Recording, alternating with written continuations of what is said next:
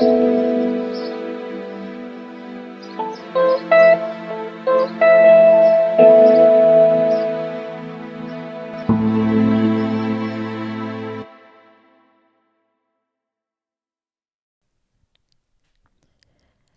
everyone, and Happy New Year.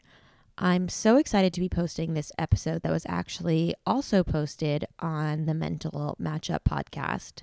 So definitely go uh, check that out. But um, I took a little hiatus from last week because of the holidays and just spending time with family and being pretty busy doing nothing. Um, but this week, I'm excited to get back to it, and I'm just really looking forward to what's in store for Solace in the City in 2022. Wow, it's weird to say that out loud.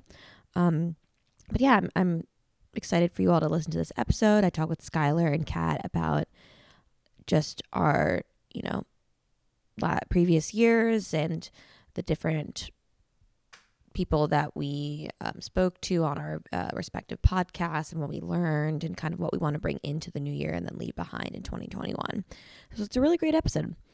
Um, and yeah, without or before I jump into the episode itself, I just want to give a quick shout out to Talkspace. Um, you know, if there's one thing that I can kind of advise everyone to start in 2022 if they haven't already begun, it would be therapy. I think it's just an incredibly valuable tool. We talk about this in the episode, but and I talk about it all the time, but I think you know, there's really no better way to become a better person than just to first uh, to learn, you know, why you are the way you are and why you act certain ways in certain circumstances. And therapy is really the best way to do that. So um, I'm really excited to be able to give everyone $100 off your first month of therapy at Talkspace by, um, by using my code ZOE, Zoe, um, when you go to the Talkspace website and, you know, check out, you could just use the code Zoe to get $100 off your first month. And, you know, what I say, and actually what Kat and I say in this episode is, you know, just try it once, just try it for a month. You're saving 100 bucks. It's, you know, really as much money as you spending at like two dinners in New York City. So it's worth it. And you get unlimited messaging with your therapist. So it's, um, you know, you really get out what you put in. And I can't just tell you how much I value therapy. And um, yeah, I would encourage everyone to get started or make that, you know, part of their 2022 New Year's plan. Um, and yeah, without further ado, here is the episode.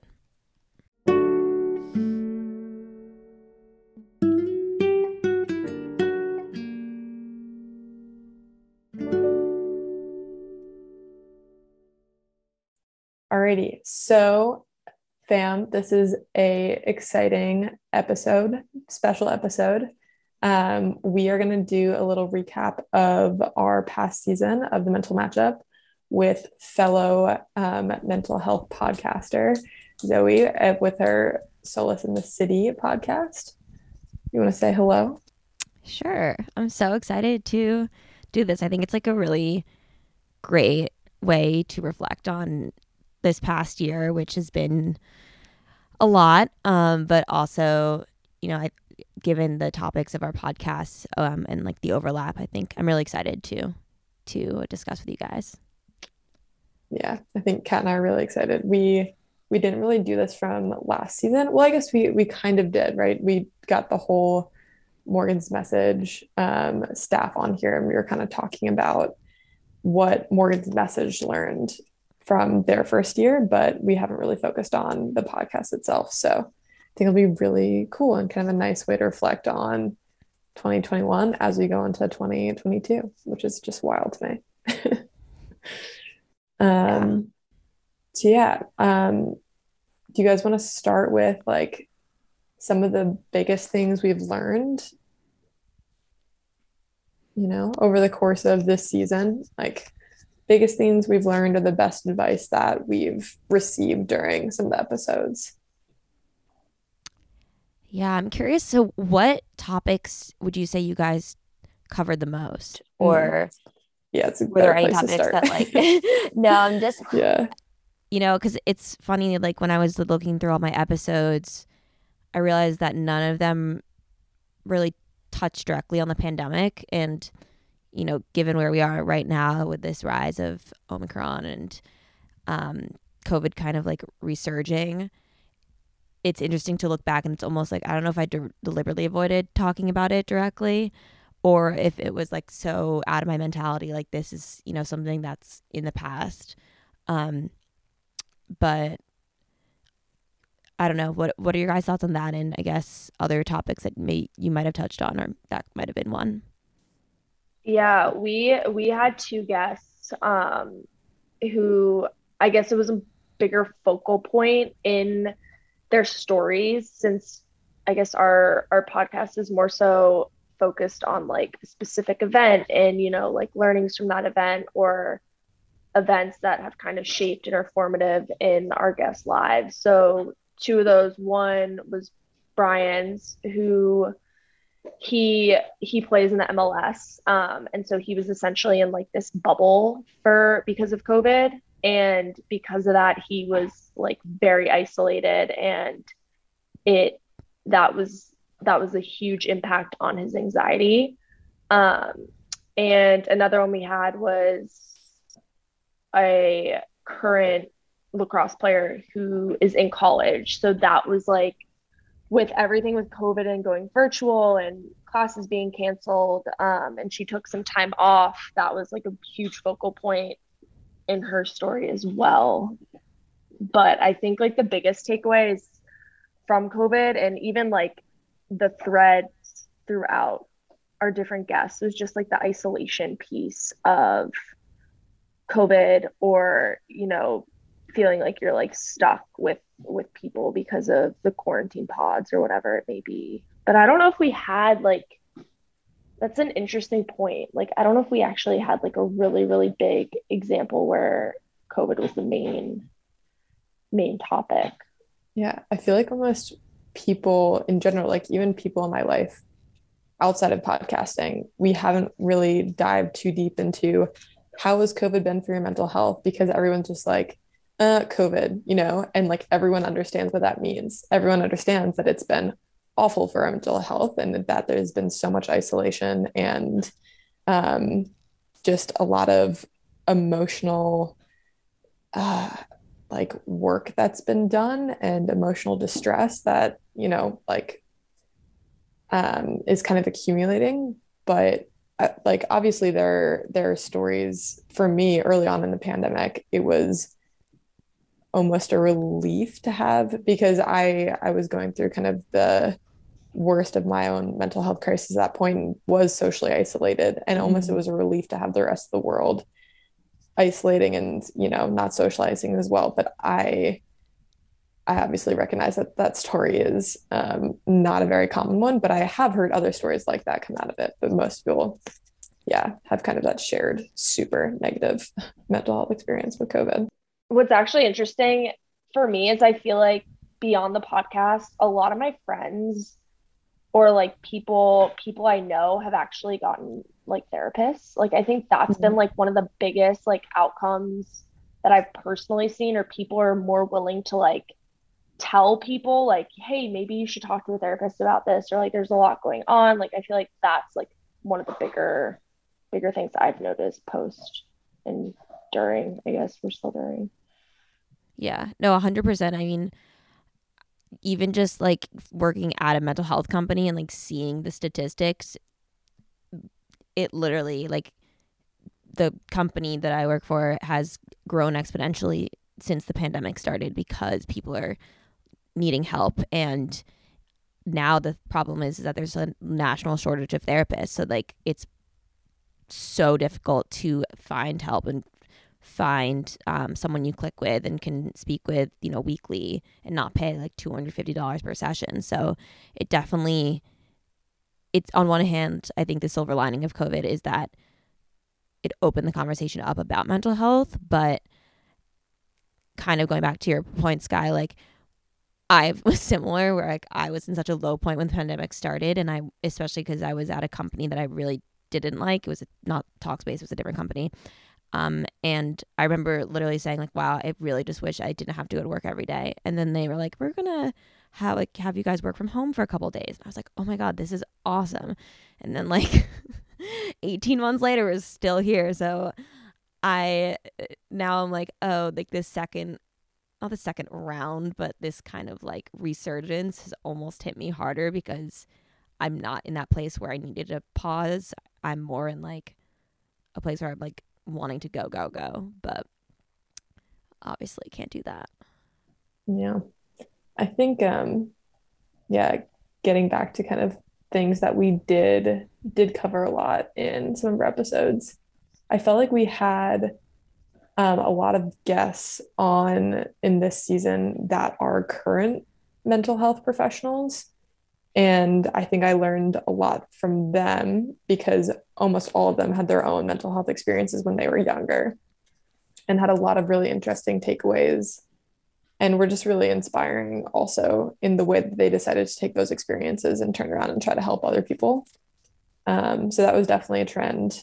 Um, and I think we can get more into that later when we talk about, you know, biggest takeaways from the season. Um, I felt like we had a lot of discussions about disordered eating too.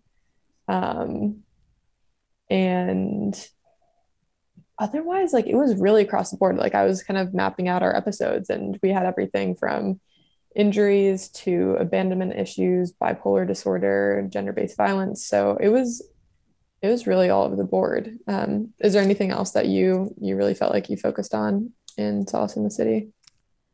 Um, I mean, I think it's interesting. Like, disorder eating comes up a lot. I think, especially when speaking to women. Um, when just talking about, you know, like I spoke with a, a popular TikTok influencer, Teffy, and she, you know, brought up that when she was younger, she had an eating disorder. And that's like not even the focus of her platform in the least bit, but it's kind of just speaks to how common it is, especially among, you know, young women and a lot of young men. But just the fact that it is, especially with like, you know, people prone to um, anxiety disorders or um, just many mental health disorders, it is something that's so commonly like interwoven and it's kind of scary just to see how much that comes up.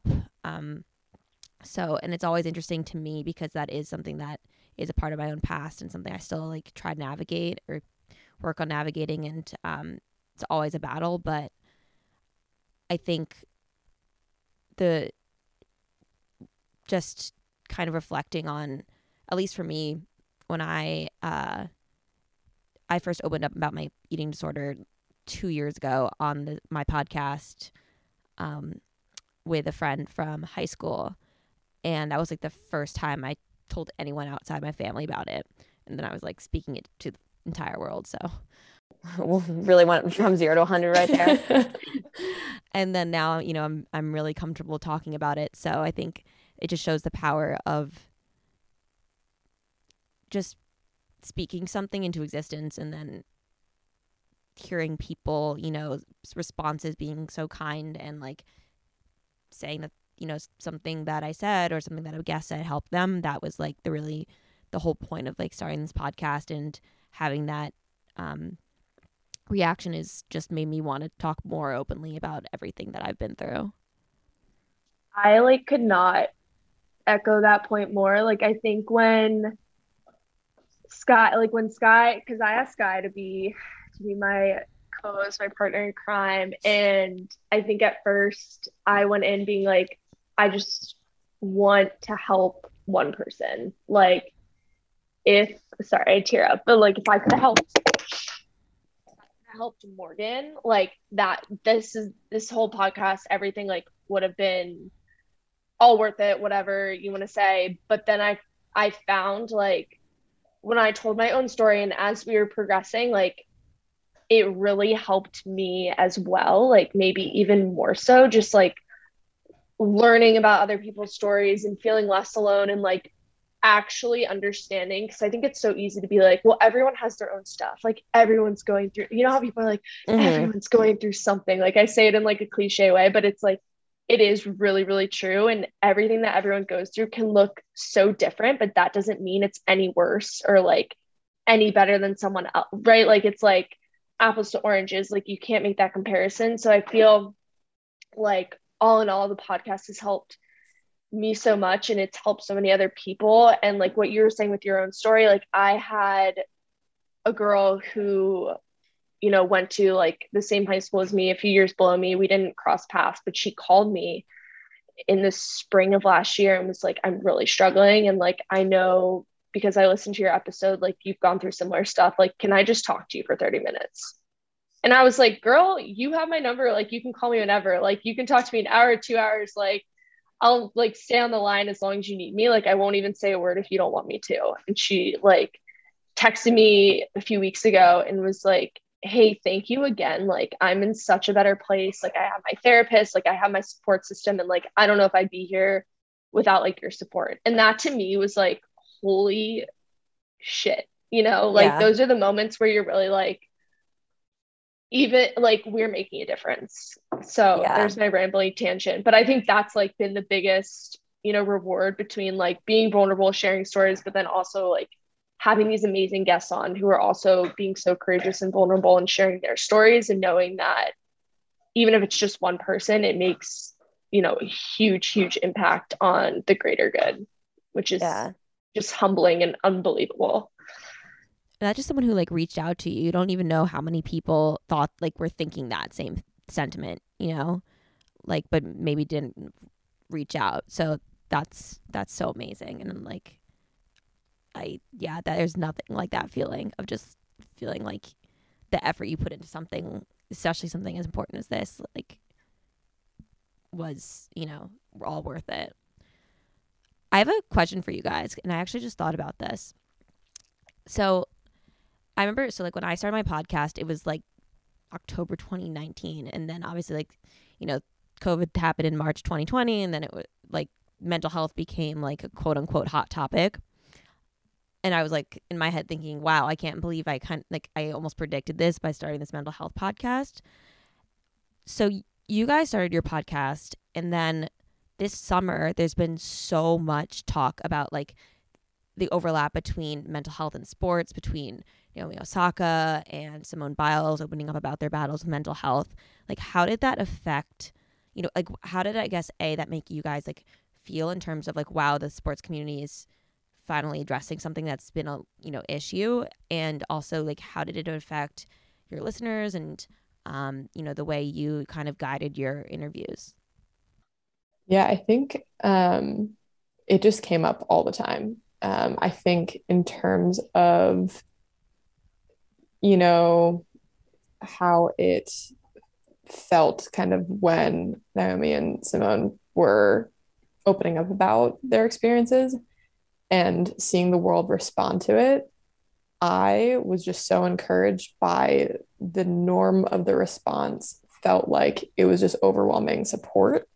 And I almost felt like we were further along than we initially thought, in terms at least of what the publicly acceptable response to mental health was. You know what I mean? Like, I know that they had critics who said, um, that this is a form of weakness, you know, they need to be stronger than this, whatever it may be. But it felt like everyone knew, or most people knew, and especially like media outlets and stuff, knew that we had to frame that as courageous. Like being mm-hmm. honest about your mental health in the athletic space is nothing but brave and real and we need to be talking more about it so i thought that that was really encouraging um because like i said i i wasn't sure if we were there yet um yeah yeah i feel like to even like go off of that point like privately i think a lot of athletes and student athletes struggle um i think when like michael phelps you know, shared his story, but like after the fact, right? Like after he had had that time to kind of digest, like that's a telltale sign that like it is very like mental health and athletics, they go hand in hand. Um, and so I think the public, like, I feel like it's, I want to phrase, I don't know how to phrase this. Not that it's like a dirty secret, but I think if you're involved in athletics at high school, collegiate, post collegiate level, you are aware that there is mental health like involved in athletics. And i think some people choose to to take the route of like it is what it is. It comes along with athletics. Like i'll be better for it. And then i think some people really struggle and are like no like this this shouldn't be what it is like you know i'm going to get help yada yada. So i think when when it was publicly brought to the forefront it was almost as if everyone who truly had mental health like knows that it's like a real thing right? Some people i think still like don't think it's a real thing. Like we're like this is the validation that we needed or like not necessarily needed but like it's nice to know that there are more of us out here and that right it's not like you feel like you're you're alone on an island in the locker room but that like there are so many more other people who are feeling the way you're feeling or like want to support you and want to help you and want to validate your feelings. So i think that is like what for me when it was brought to like the national global stage kind of solidified like this is real and it's impactful anyone who is you know trying to speak up about it if that makes sense. Yeah definitely. I think it also causes or like when that conversation i mean obviously i wasn't an athlete so i'm not i can't like say this the 100% certainty but i imagine that you know when that conversation was opened by like literally the best athletes in the world that you know it must have been a topic brought up by coaches and like leaders in um, various like athletic spaces. So that it they're not just hearing it from the media but they're hearing it from like a leader and maybe a team captain and so someone who is struggling can find some solace in knowing that like not only is you know the best gymnast in the world or the best tennis player in the world or the best swimmer, etc., speaking openly about having struggled with their mental health, but it's also like their coach or their, you know, captain um condones, you know, that sentiment and that that it's okay to not be okay sometimes. Mm-hmm.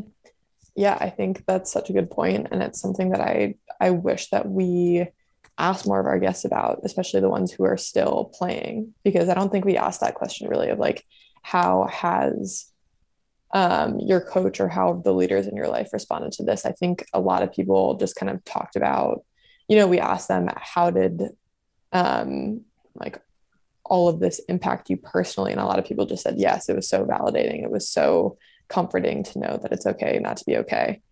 But I think that is really interesting and probably something that we can go back and ask people is like, you know, how did this impact the leaders in your life? Um, but yeah, I would imagine that those conversations were definitely happening.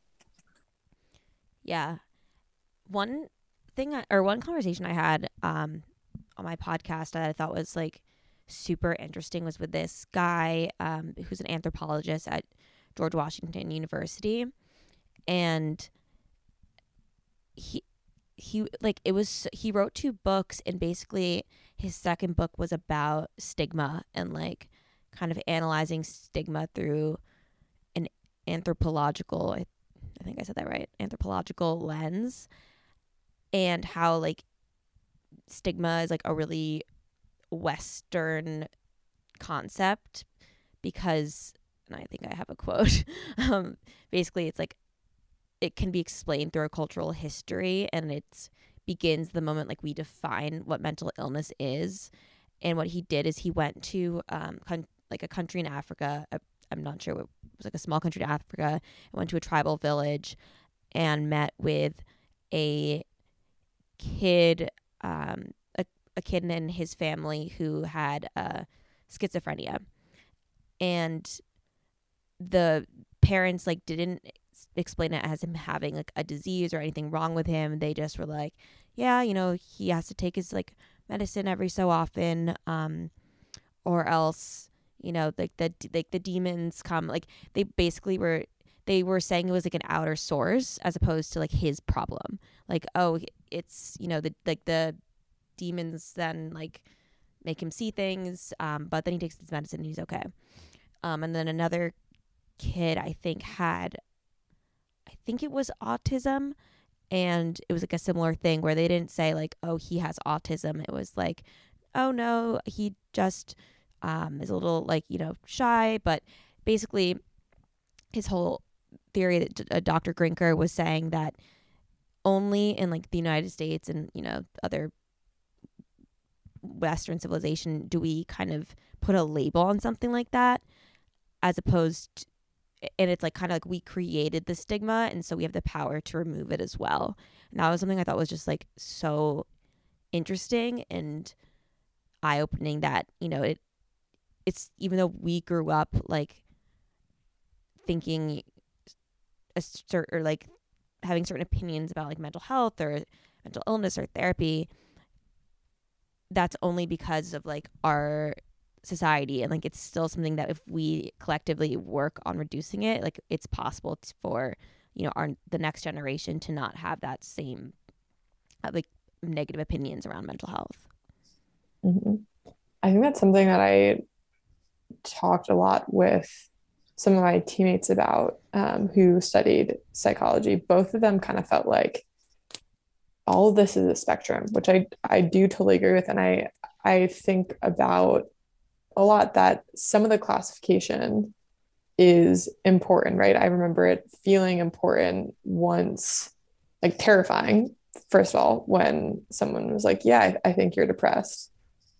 Um and then having kind of a roadmap from there being like okay i'm depressed and therefore i'm going to take this medication and do these things and i'll probably feel better. But i think it needs to be i think thinking about it as a spectrum reduces the stigma. Like everyone has moments like that. I think um i don't know like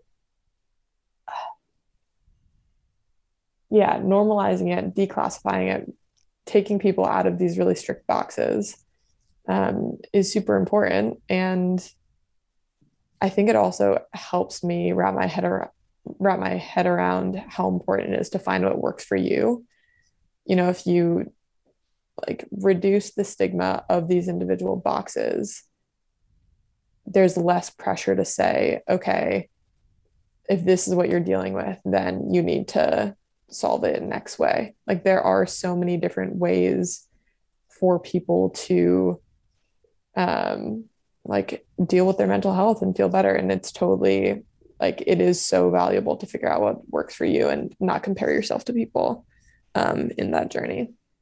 I love that pivot Skye. I feel like not necessarily pivot, but that's been one of my biggest learnings, I think, is that I like I tend to give unsolicited advice, like know yourself, know thyself. Um, and I've kind of always known that like everyone's different, right? Like we all have different brains, we all have different bodies, like we all have different like genetic makeups. Like biologically, we are all different yet the same. Um, and I think in the podcast, like having the podcast, it's really brought to the forefront of my mind, like take what works for you, leave what doesn't, and don't don't take it personally when someone's like, oh, like you do that, or like, you know, you don't do that, or whatever it may be. And like, do, like be open. Like for me, I think my have not habits, but like my daily routines of like my gratitude journal, like that didn't really start or become a thing I feel like I knew helped me every day until I really talked about it and like heard from other people that it did work for them. Or like we had Anna Callahan on, who is a current Duke lacrosse player. And she was like, whenever I am overthinking something, I write it out. Like I put it in writing. And Brian on one of our like mo- more recent episodes kind of said, said the same thing where he was like, I write out like whatever the situation is and i kind of write out like what actually is going to happen and if this happens is it really life shattering? Is it going to be life altering? Am I not going to be able to recover from it? And like every single time, it's ends up not being as big of a thing as like in my mind I'm making it out to be. So yeah, so like I feel like exactly what Skye said, like every person's different. Um and things are going to work differently for different people. Yeah, no, absolutely. And I think that's something, you know, going into, oh, I almost said 2021, going into 2022, I need to do as well because I'm definitely, you know, the person that's like go to therapy, go to therapy, you do this, which I mean, I still advocate for therapy, but also kind of reminding myself that you can't like you need to meet people where they're at and someone is only going to like help them they're they're only going to like they need to reach a certain point of acknowledgement you can't help someone who doesn't want to like help themselves. Exactly yeah i was looking for that quote i was like uh gonna butcher it but it's like and then you have to kind of you know i or at least for, you know speaking for myself like not hold resentment in that situation and know that just because like I've done a lot of therapy and a lot of like self reflection and et cetera, et cetera, doesn't mean that like everyone has done that same thing and kind of just give them grace to um to work through their own their own demons um well and like not shoving my opinions on that or onto them. Yeah, with that too, I think what I've learned and this is more so with like my family because I'm a big therapy proponent and I'm always like, just go once. And if you don't like it, whatever, you know, but like know that every therapist is different, yada yada. Um, but to your point, also setting boundaries and being like, if this person's not gonna like do the work they need, and I feel like I'm on a merry-go-round where I'm hearing the same underlying core issue over and over again, but it's in a different scenario. And I feel like to like kind of illustrate it for like people listening like a lot of times um, you know being a young woman in your 20s right? Like clocks ticking some of my friends have been engaged whatever and you know some of my friends in my friend groups kind of feel that pressure and you know i want a boyfriend or i want this or i want that and it's and you kind of have these conversations where someone can only love you as much as you love yourself and it's it just becomes this like cyclical like oh my goodness, right? Like you want to pull your hair out. And so for me, I've had to learn setting up boundaries and being like, I like, I love you and I see you, but like, I can't continue to have this conversation until, you know, you go do the work or you go do this. And I've had like not falling outs, but like definitely relationships become strained because of some of that stuff, but other ones be strengthened because, you know, they they end up like really doing that work. I don't know if you guys have had like similar experiences with like setting some of those boundaries. And it's not easy but yeah no definitely. I think it's it's hard. And i think it's something that especially people who like tend to be on the side of empathetic and um you know sensitive or like people pleasing it's even like harder for them and by them i'm including myself in that because you know you want people to like you. You don't want to come off as like confrontational or mean even though that's probably not the right word i'm looking like not the word i'm looking for but in order for you to like maintain your own like or like you can't pour from an empty cup at the end of the day. So if someone is like consistently you know draining you by with like their um whatever they're going through and they're not you know uh, effectively dealing with it themselves. You need to set that boundary whether it's with family friends um coworkers what have you of just like only like be, eh, be and like sometimes you know you opening up that conversation as you said can like really strengthen the relationship. Um, but also going into that conversation knowing that it like depending the person it may they may get defensive they may etc and just knowing that that's not a reflection on you that's entirely projection is something that like i constantly remind myself when i do have those difficult conversations.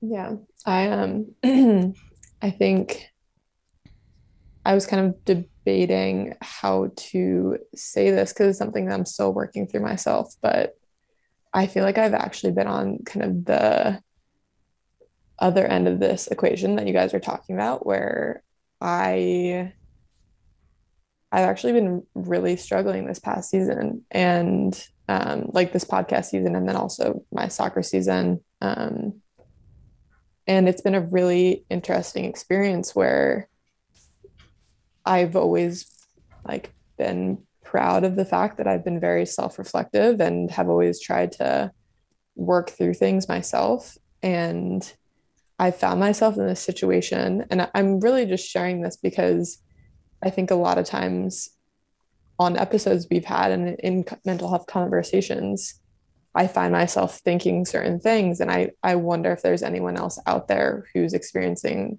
the same thing. And I assume that there must be, but um, basically, I've found myself in this place where when I self reflect, it turns into this crazy negative spiral where everything I think about myself is negative. And I've actually found that, like, especially when it was at its worst, worst, it was really important for me to just stop thinking.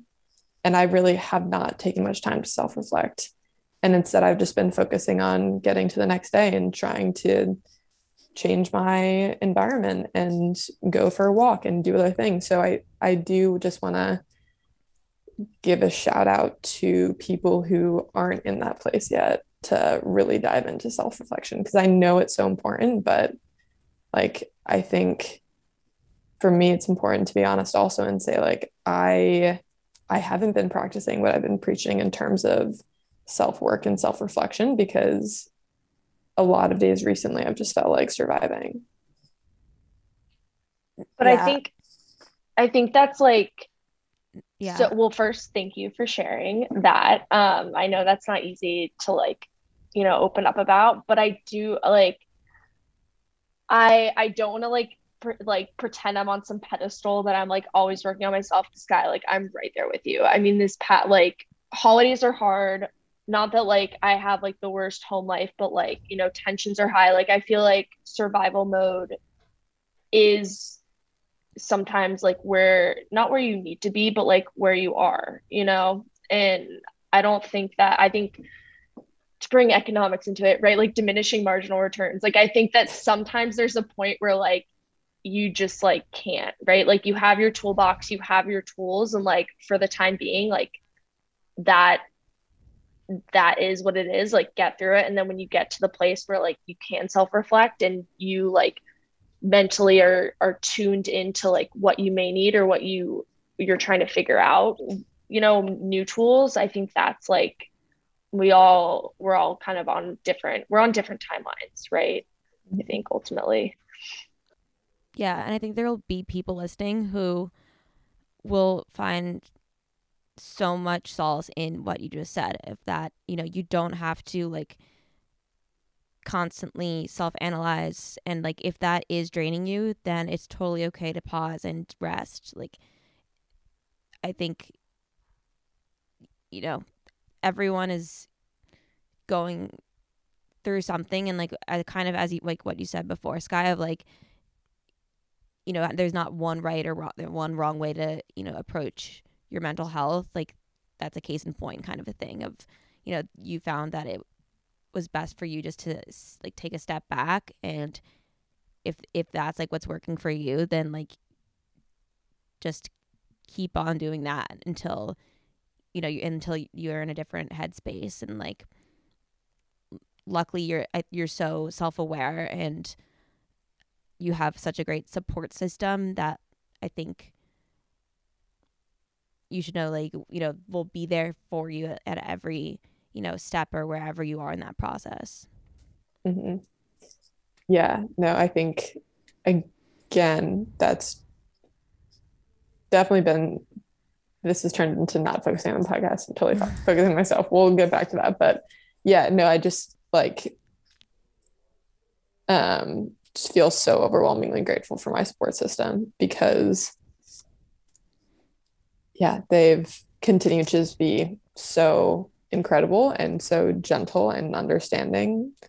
Um, and I think I've learned a lot in terms of how to continue to hopefully be there for people in the future who, who are dealing with different mental health issues because I've had so many people in my life who've been just like amazing examples for how to do that. Yeah. Yeah. I love that. Um, I want to hear Sky if if you want to hit this one off. I want to hear favorite like interviews or podcasts from I guess like we can do the whole year since Zoe, I think you have like a rolling. You don't necessarily have seasons maybe. We have like season 1, season 2. So I like tried to have seasons, but uh, I don't even know when they start or end. Um, I yeah, I love that. I think um, for me, my mind goes to Maddie Price immediately. Um, just because we got to interview her so recently after her experience at the Olympics. And it was just so fascinating to hear about that experience as a whole. And she's someone that I've always had so much respect for her mentality um, towards life, towards sports. Um, and she's someone who's always inspired me. So getting to have that conversation with her um, and getting to share her experiences with our audience was something that I I really I really loved. Yeah. Um, awesome. Yeah. Zoe, what was your? Did you have a favorite? That's so tough. Um, I think my not necessarily like my favorite, but probably like my I had two interviews that I like totally like was geeking out on the whole time. Um, I'm not sure if you guys watched the NXIVM documentary, The Vow, on HBO, or like I'm like very into cults, so you know, weird plug or like weird flex. But I had literally just seen the the NXIVM documentary on my way uh, or on a flight. Um, it, it's like nine episodes each an hour, so it was a long flight, and I finished the entire thing. And yeah, it was really wow. But basically, this cult, and you guys should definitely like research it because a it's so interesting the guy who ran the cult, um, it like basically was under the guise of a um, self help like like instant or class like self help classes. It was called like the Executive Success Program, and they, they deliberately targeted people who were like going through transitions and their mental health wasn't really great. Um, and then ultimately, like, and people would join this like for they were in it for like 15 years, like so long. And towards the end of it, he started, it was like Allison Mack, the actress or actor, was in it. And um, she and Keith Raniere, the cult leader, had like a sex trafficking kind of thing and um, indoctrinated a bunch of like the women to become sex slaves for the guy to for Keith. And so that's just like a really background on the cult. Um, and I got to interview interview two of the women who were um, in the cult and both were indoctrinated into like the sex cult portion and that was just like a just so mind-blowing to speak to them and just see how they managed to survive something so terrible and yet be like so kind and like just amazing to speak to and like wise and have so much like just goodness um despite like all that they had been through. Also like side note i had also been recruited into this cult so like that had a special part. So there's a lot of like there's a lot of like stuff around it um so yeah that was definitely the most like mem- memorable slash just yeah so the so i guess it'd be india oxenberg and sarah edmondson Okay, we're gonna. Well, I should speak for myself. I'm gonna go and listen to that episode immediately after we finish recording. Yeah, cults are fascinating. I I've watched way too many. My Netflix is like, or my Hulu, it'll open up and it's like new for you, and then it's like, oh, it's it's really. Mine's like serial killer murder things. Yep. So okay, we're in the same boat. I'm like, if anyone saw this, they think I was like psycho. Um I think my favorite has been, or I guess this season was Scott Day, who um, started what's called Sean's House or helped start and runs Sean's House, which is off of the University of Delaware's campus. And it's essentially like a house for students to come or for really anyone to come um, if they need kind of any help or just to talk or just hang out. And they have um, graduate, Sky, correct me if I'm wrong. It's like grad grad students who are yeah, getting their grad students, PhD students. Yeah, so they're like tra- training training to be you know like professional licensed therapists but i think knowing that there's like a sanctuary for people that exists and that talking to someone who helps run run it and has seen so much and has experienced his own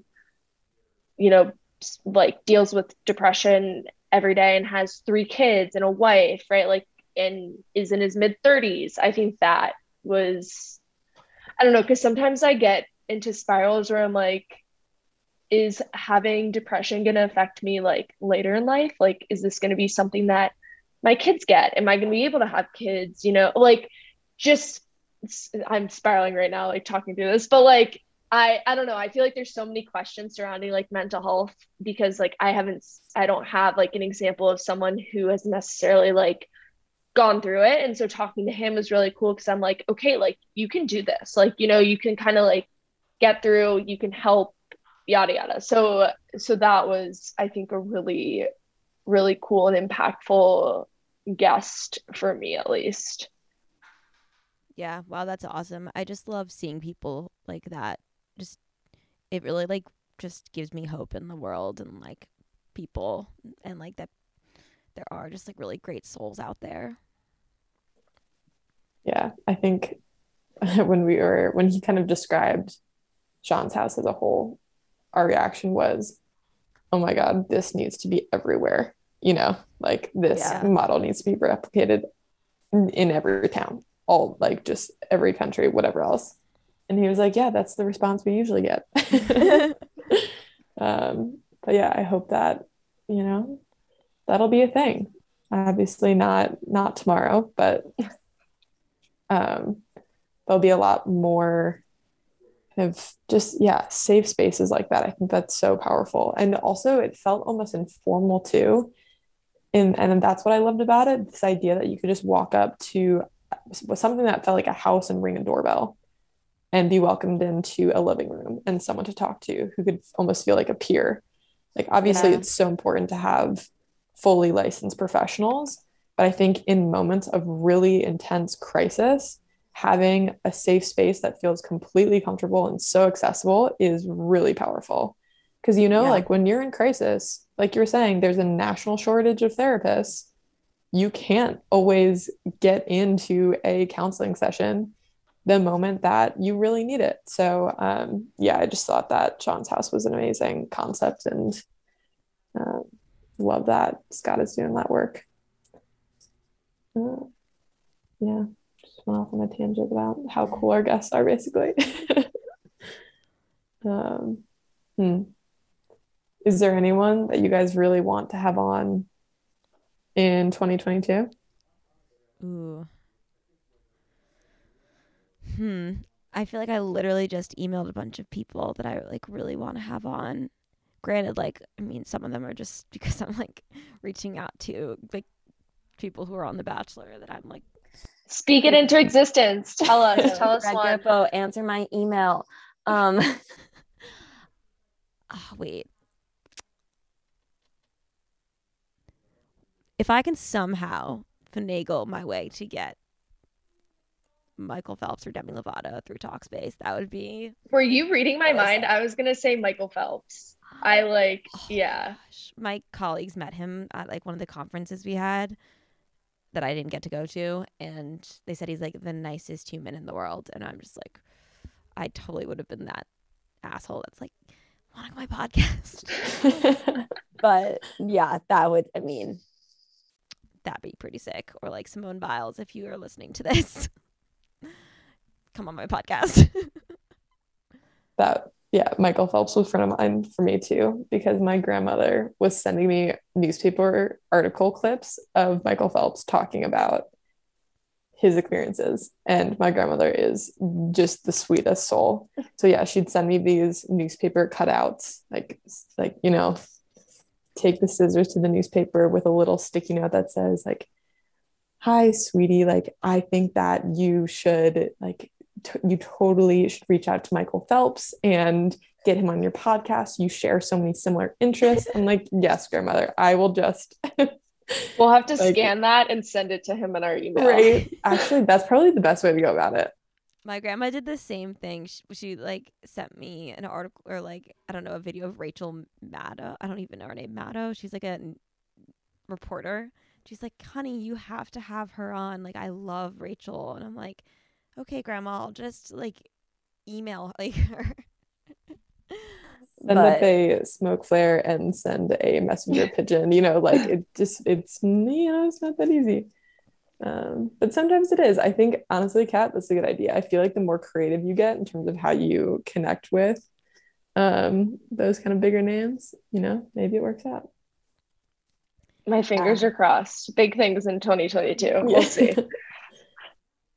what are your guys's I hate like New Year's resolutions, but like New Year's intentions, like things that you are like hoping to do for yourself in the new year.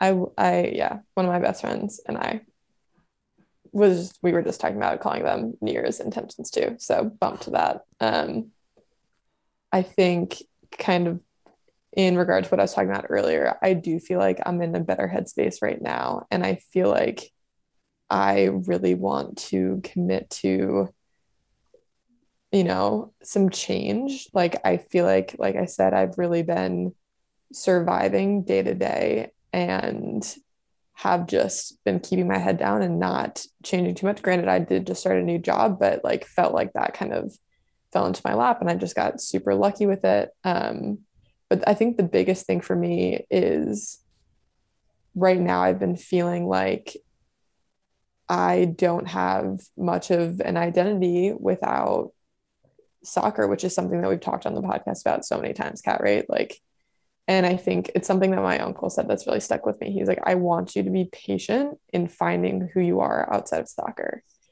And I really love that because I think sometimes I've felt as though, oh my God, I need to figure out exactly who I am and figure life out right now because I feel so lost. When in reality, I think I'm going to try to sit with that feeling a little bit more and be patient in figuring myself out, but also trying to push myself to change. So kind of like finding finding that balance of implementing some changes in my life, but at the same time not rushing through them and creating change just to I don't know. Yeah, I clearly I'm still thinking through it. We're gonna we're gonna journal about it, but um, yeah, those are some things that are on my mind for 2022.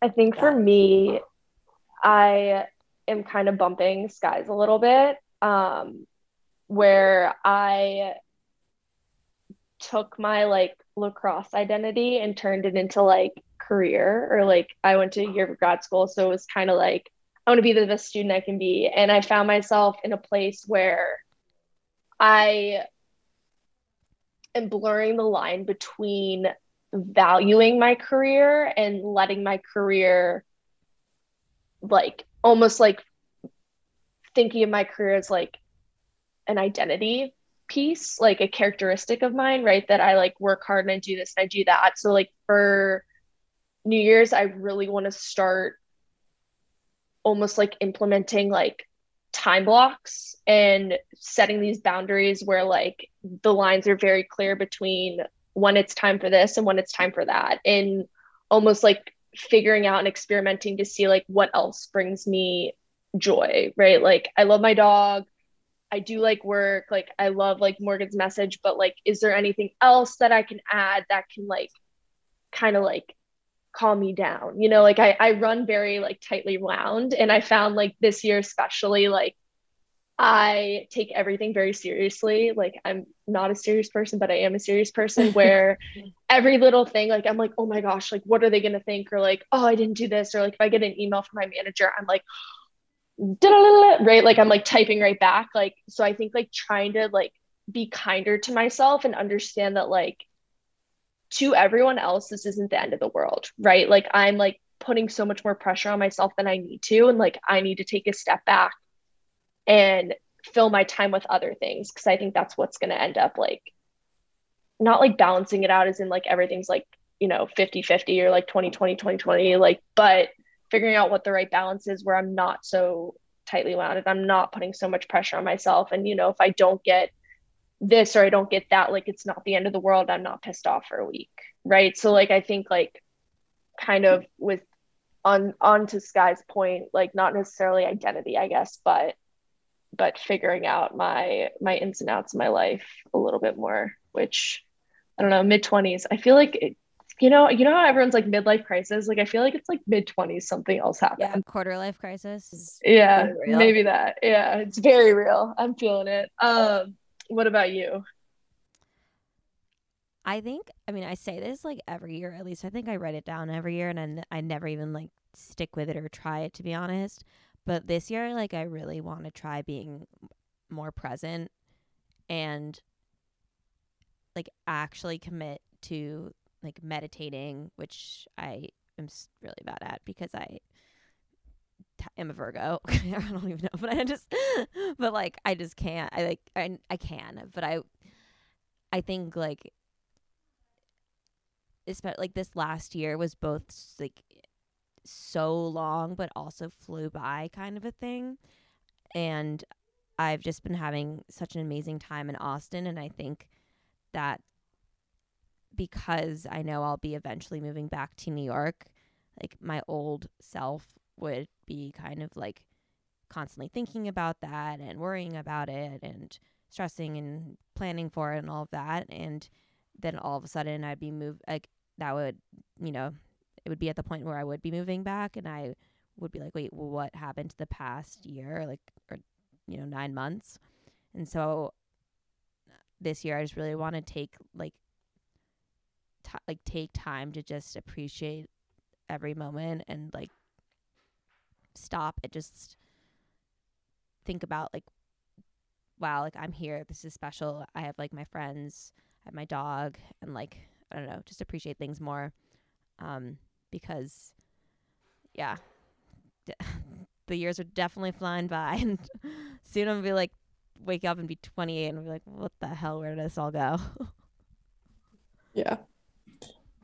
Oh geez. Well, I I also appreciate that too. Like I think that's so real that there are a lot of people out there who have written down intentions every single year and they haven't worked out and cheers to like continuing to write it down and trying again to work at it because i think that's super powerful and yeah it's never too late to try i think that's that's something also that i'm gonna try to focus on this year is that idea that just because something hasn't worked in the past or you haven't been this way in the past or whatever it is does not mean that you can't be that way in the future or things will work out differently in the future. Like, no matter how many years, days, whatever it was that, you know, something went one way, if you, you can still commit tomorrow to make that thing happen. And like, it might not work out again, but there's so much value in trying, you know, like there is, there's real value in writing that intention down again and like really going for it. Yeah. So I think that's cool what's that quote in um uh gosh the Cinderella story. I'm gonna oh, be no help. Never I'm let never let the fear of striking out keep you from playing the game. Yeah. oh, I love that. it like peels off the wallpaper in the diner. Yeah. And like, yeah. Oh my god, I like really want to watch that movie. So good. Um I know, I know we're like a little over an hour. Do we want to do like a rose and a thorn of 2021 to like wrap it all up? Yeah, I love sure. that. You want to go first? sure. Yeah. Yeah. Um, I need to think. Yeah, rose and thorn of 2021. I don't know if I necessarily have like a thorn that was like an event, but I think in general like my biggest thorn has not has been like not being honest with myself when I'm stretched too thin and like doing too much. And I think people like who are like, oh, I'm just so busy. I'm just like doing too much. Like, I don't even like say I'm busy. I just like at the end of the day get in my bed and I'm like, oh my God, I have so much stuff to do tomorrow. Like, oh, I did so much stuff today. And I almost like sacrifice my own time and my own sanity at for other people without them even like asking me to. It's just I think part of my part of my nature. And so I've really worn down kind of the soles of my sneaker. So I feel like that I've been doing myself a disservice in 2021 in that. Um, so I think that would be like my biggest thorn, but my biggest rose has been in this ironic, but I think the podcast, I think just I have gained so much insight and felt so much love and support. And I think the podcast has given so many other people so much love, support, and truly like a safe space to come to and listen in. And I mean, like, I just like tear up at being able to kind of give back in any any kind of way to mental health community athletic community whatever it may be um in morgan's message. I think morgan's message has done so many amazing things in 2021 and to be a to be a small part in morgan's like legacy i don't know. It's like i'm speechless. I don't even know how to how to quantify it with words. But yeah. I wish I I, think it could was well said. through the screen and hug you. well we can air hug also because covid you know yeah, true. what about you sky um,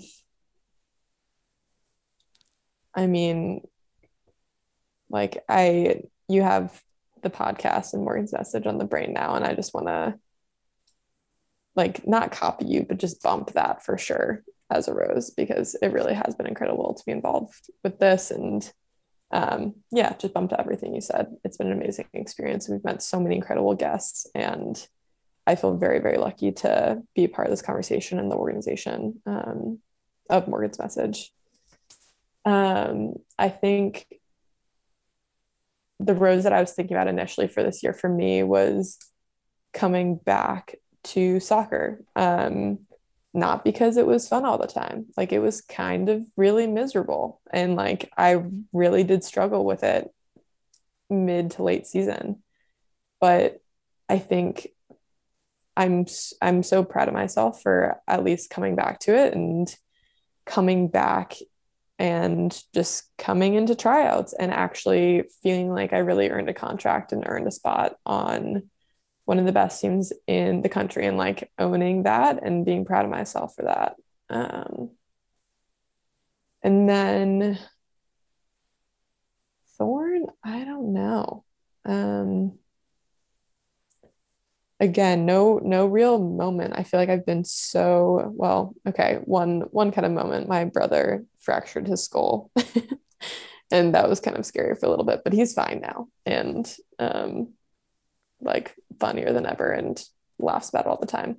But no, for the most part, like was so so lucky this year and um, did not have any major events. But I think going off kind of your thorn thought process there, Kat is like, and I I felt like I didn't grow as much as I would have liked to this past year because I was kind of in survival mode, and I'm hoping that um, yeah, 2022 will be more growth focused, both in growth mindset and also in other changes and spontaneity and kind of things like that. So, um, yeah. All right.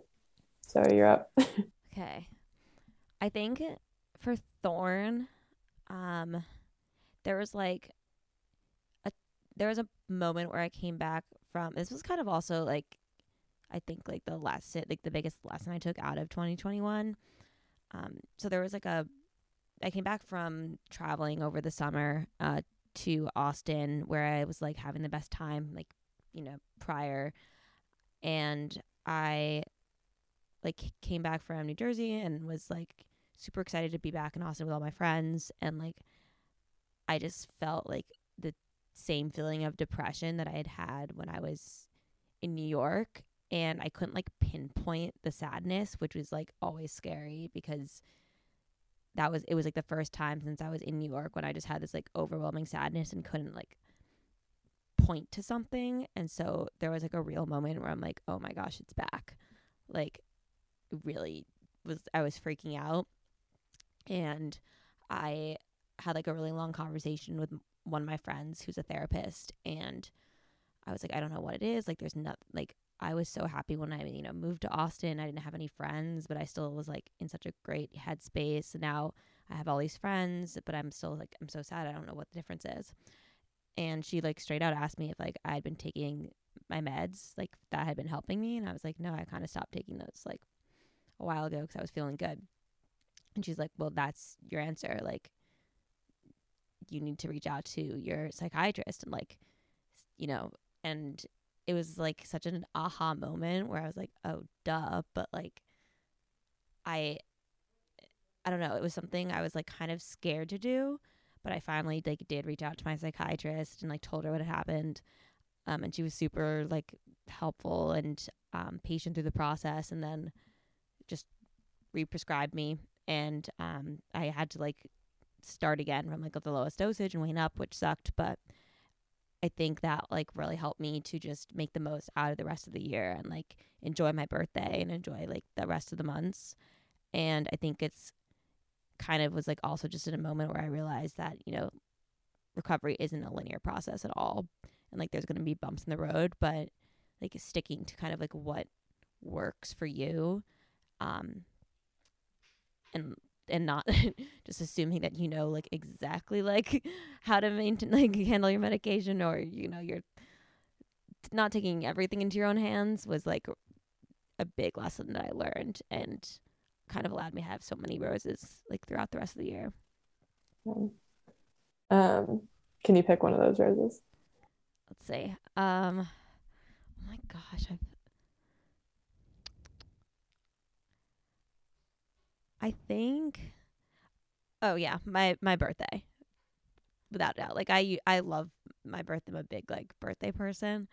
But this year like it was just so much like just so special and my friends just like went out of their way to make me feel like so loved and my parents like and grandma and like they made this like ridiculous video thing and it was just like the most ridiculous night but I just like left that night feeling so loved. So definitely my birthday.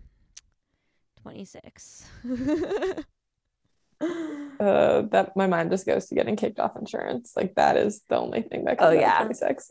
oh my gosh, that's something I because That's something I still like don't even fully comprehend. And I'm like, oh right. We're definitely over the we're, we're definitely in our 20s now. We're there.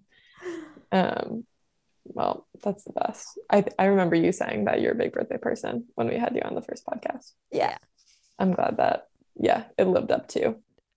Oh, it surpassed, which I didn't think was possible. Yay. Amazing.